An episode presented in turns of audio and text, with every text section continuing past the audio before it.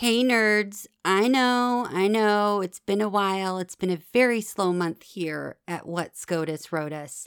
This month has been really busy for me. I was sick at the beginning of the month with a bad cold. And then I did a guest lecture the second week into the month. And then last week, I went on a much, much needed vacation. But I'm back. I know there are two new argued opinions that have been issued that I haven't read yet.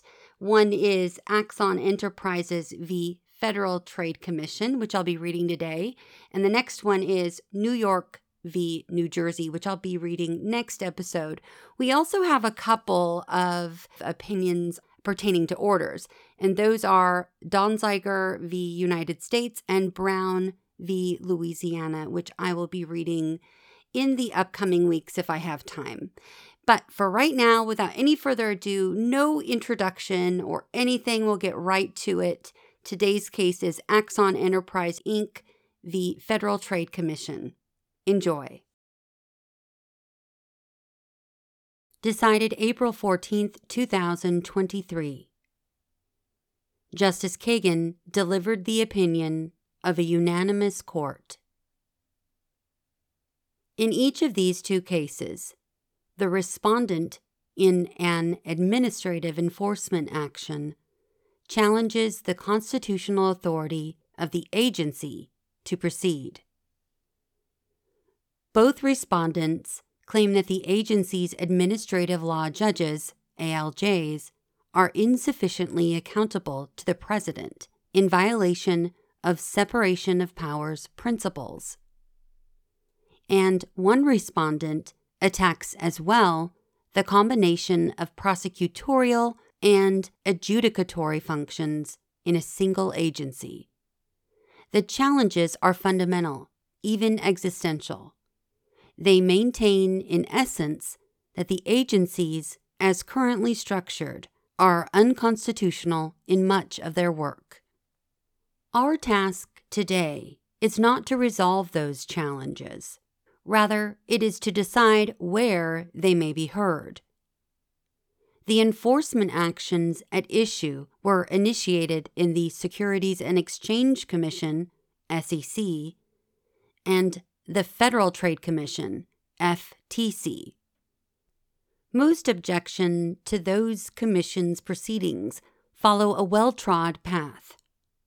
As prescribed by statute, a party makes its claims first within the Commission itself, and then, if needed, in a federal court of appeals.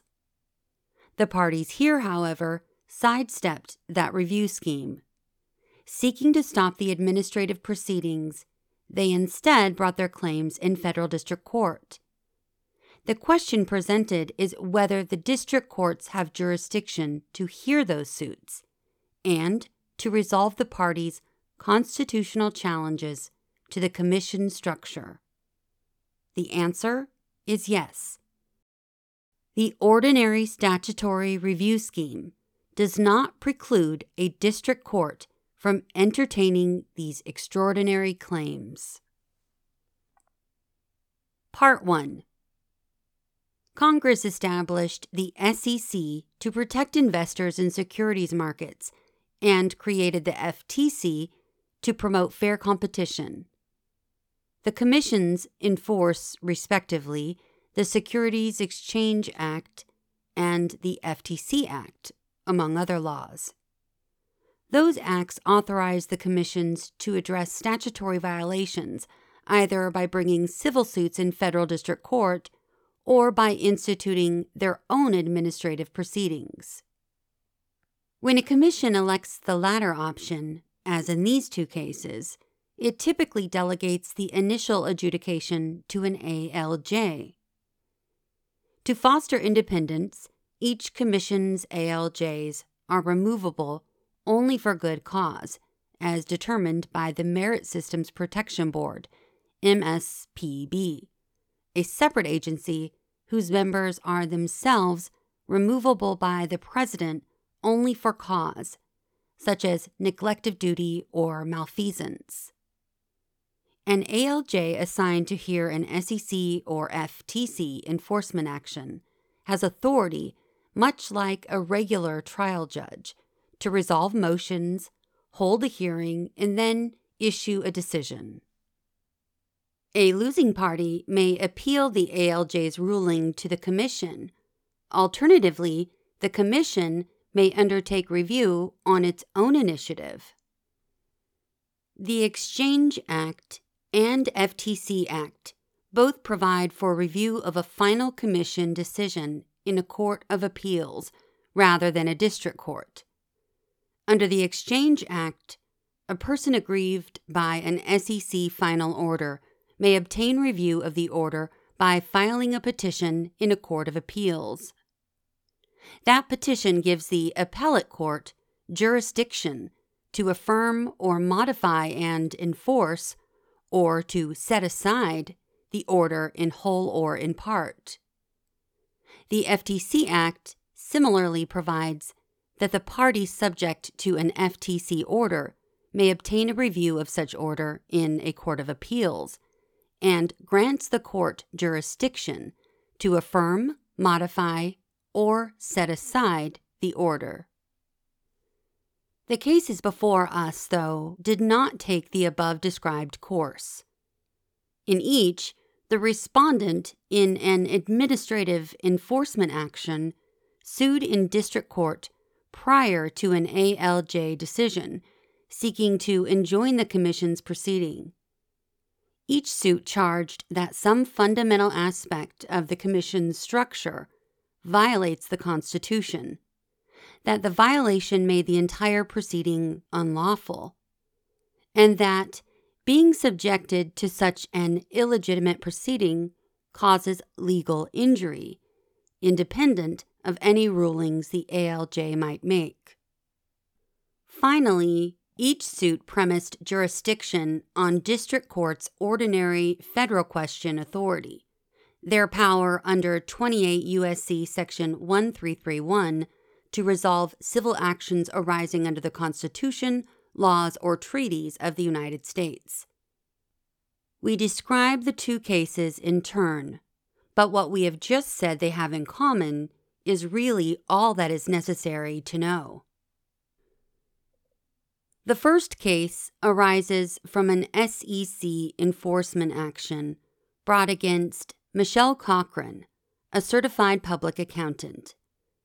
In an earlier round of that proceeding, an ALJ found that Cochran had failed to comply with auditing standards in violation of the Exchange Act. But soon after that decision issued, this court held that the SEC's ALJs had been improperly appointed. In compliance with that ruling, the SEC ordered a fresh hearing conducted by a now validly appointed ALJ. That was the last straw for Cochran. Before the new ALJ hearing began, she sued the Commission in federal district court, asserting jurisdiction under Section 1331. Cochran's complaint focused on the two layers of tenure protection all ALJs hold. By statute, those officials may be removed only for good cause, as determined by the MSPB, whose members themselves can only be removed by the President for good cause. That arrangement, Cochran asserted, so greatly insulates ALJs from presidential supervision as to violate the separation of powers. More specifically, Article 2's vesting of executive power in the president. And because that was true, Cochran continued, ALJs could not constitutionally exercise power. They could neither hold any hearings nor make any decisions. Cochran thus sought declaratory and injunctive relief, freeing her of the obligation to submit to an unconstitutional proceeding. The second case arises from an FTC enforcement action against Axon Enterprise, a company that makes and sells policing equipment. In its complaint, the FTC alleged that Axon's purchase of its closest competitor violated the FTC Act's ban on unfair methods of competition. To stop the FTC from pursuing that charge, Axon did just what Cochran had brought suit against the Commission in district court, premised on federal question jurisdiction. Like Cochran, Axon asserted that the Commission's ALJs could not constitutionally exercise governmental authority because of their dual layer protection from removal. In addition, Axon claimed that the combination of prosecutorial and adjudicative functions in the Commission renders all of its enforcement actions unconstitutional. Again, similarly to Cochran, Axon asked the court to enjoin the FTC from subjecting it to the Commission's unfair and unconstitutional internal forum. Cochran's and Axon's suits met an identical fate in district court dismissal for lack of jurisdiction. The district court in Cochran's case held that the review scheme specified in the Exchange Act, administrative review followed by judicial review in a federal court of appeals, implicitly divests district courts of jurisdiction over challenges to SEC proceedings, including Cochran's constitutional ones.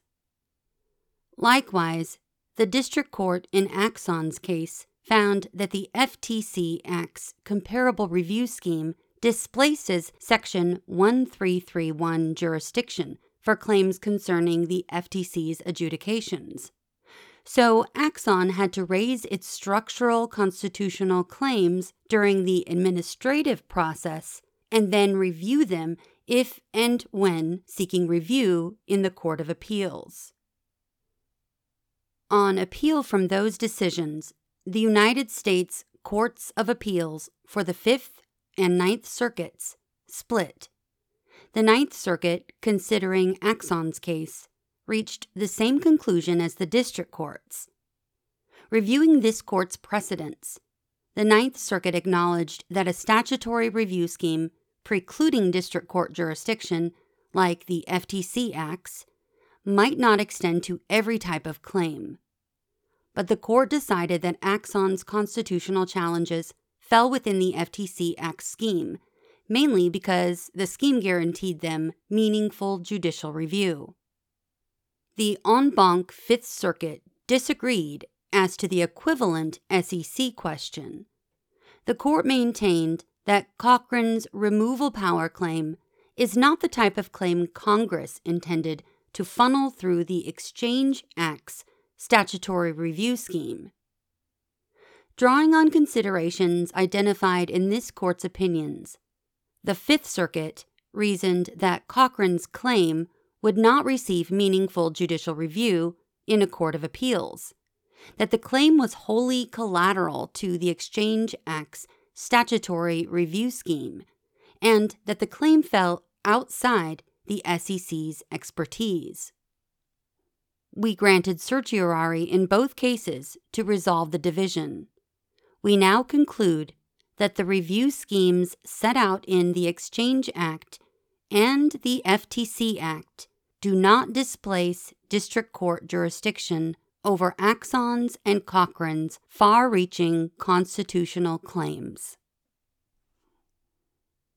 Part 2 Section A A special statutory review scheme this court has recognized may preclude district courts from exercising jurisdiction over challenges to federal agency action. District courts may ordinarily hear those challenges by way of 28 U.S.C. Section 1331's grant of jurisdiction for claims arising under federal law. Congress, though, may substitute for that district court authority an alternative scheme of review. Congress, of course, may do so explicitly, providing in so many words that district court jurisdiction will yield. But Congress also may do so implicitly by specifying a different method to resolve claims about agency action. The method Congress typically chooses is the one used in both the Exchange Act and the FTC Act. Review in a court of appeals following the agency's own review process. We have several times held that the creation of such a review scheme for agency action divest district courts of their ordinary jurisdiction over the covered cases. The agency effectively fills in for the district court, with the Court of Appeals providing judicial review.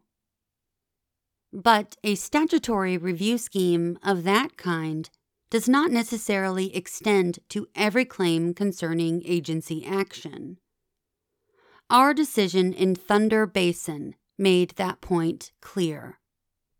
After finding that Congress's creation of a comprehensive review process, like the ones here, ousted district courts of jurisdiction, the court asked another question whether the particular claims brought here were of the type Congress intended to be reviewed within this statutory structure. The court identified three considerations designed to aid in that inquiry, commonly known now as the Thunder Basin factors. First, could precluding district court jurisdiction foreclose all meaningful judicial review of the claim? Next, is the claim wholly collateral to the statute's review provisions? And last, is the claim outside the agency's expertise? When the answer to all three questions is yes, we presume that Congress does not intend to limit jurisdiction. But the same conclusion might follow if the factors point in different directions. The ultimate question is how best to understand what Congress has done.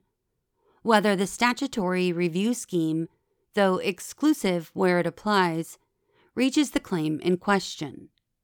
The first Thunder Basin factor recognizes that Congress rarely allows claims about agency action to escape effective judicial review.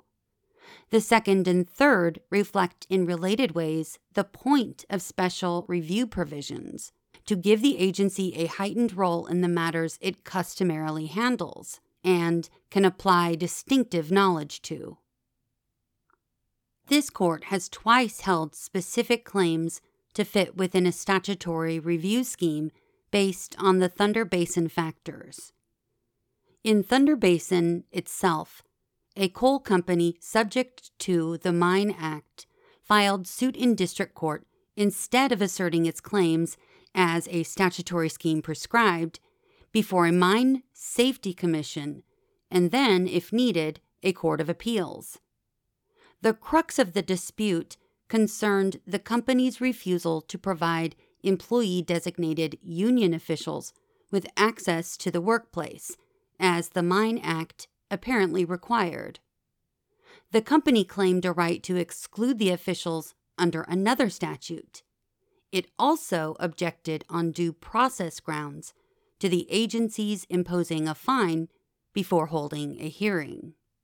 We held the district court to lack jurisdiction over those claims and thus directed the company back to the statutory review scheme. The Commission, we emphasized, had extensive experience in addressing the statutory issues raised and could resolve them in ways that brought to bear its expertise over the mining industry. All that was less so, we acknowledged, of the company's constitutional challenge, but that claim could be meaningfully addressed in the Court of Appeals. We applied similar reasoning in Elgin the statutory review scheme there directed federal employees challenging discharge decisions to seek review in the MSPB and then, if needed, in the Federal Circuit, a specific Court of Appeals. But Elgin filed suit in district court when he was fired by the government for failing to register for the draft. We held that the court lacked jurisdiction even though Elgin mainly claimed that the draft law, in excluding women, violated the Equal Protection Clause. Although the MSPB might not be able to hold the draft law unconstitutional, we stated, the Court of Appeals could, and that was sufficient to ensure meaningful review of Elgin's claim. Still more, Elgin's claim was neither collateral to the MSPB's ordinary proceedings nor unrelated to its expertise. We reasoned that a challenge to a discharge is precisely the type of personnel action regularly adjudicated by the MSPB, and we observed that such an action could involve threshold and other questions unique to the employment context that fall squarely within the MSPB's expertise. But in Free Enterprise Fund, this court went the opposite way holding that certain claims landed outside a statutory review scheme. The scheme was the Exchange Acts, the same as in Cochran's case. And the main claim in Free Enterprise Fund bears more than a passing resemblance to one Axon and Cochran raise. It, too, alleged that officials with two layers of tenure protection were unconstitutionally insulated from presidential control. The officials challenged, though, were different. They were members of the Public Company Accounting Oversight Board, an agency regulating the accounting industry under the SEC's oversight. When the board opened an investigation of an accounting firm's auditing practices, the firm took its Article II claim to district court. This time, we held that the court had jurisdiction of the action based on the Thunder Basin factors. We found that the Exchange Act provided no meaningful avenue of relief for the firm, given the separation between the board and the commission. Not every board action we explained, culminates in commission action, which alone the statute makes reviewable in a court of appeals. And even supposing the SEC took up a matter arising from the board's investigation, the firm's constitutional challenge would be collateral to the subject of that proceeding. The firm, we observed, objects to the board's existence not to any of its auditing standards. Finally, we held the firm's claim was outside the Commission's competence and expertise. It raised only a standard issue of administrative and constitutional law, relating not at all to considerations of agency policy.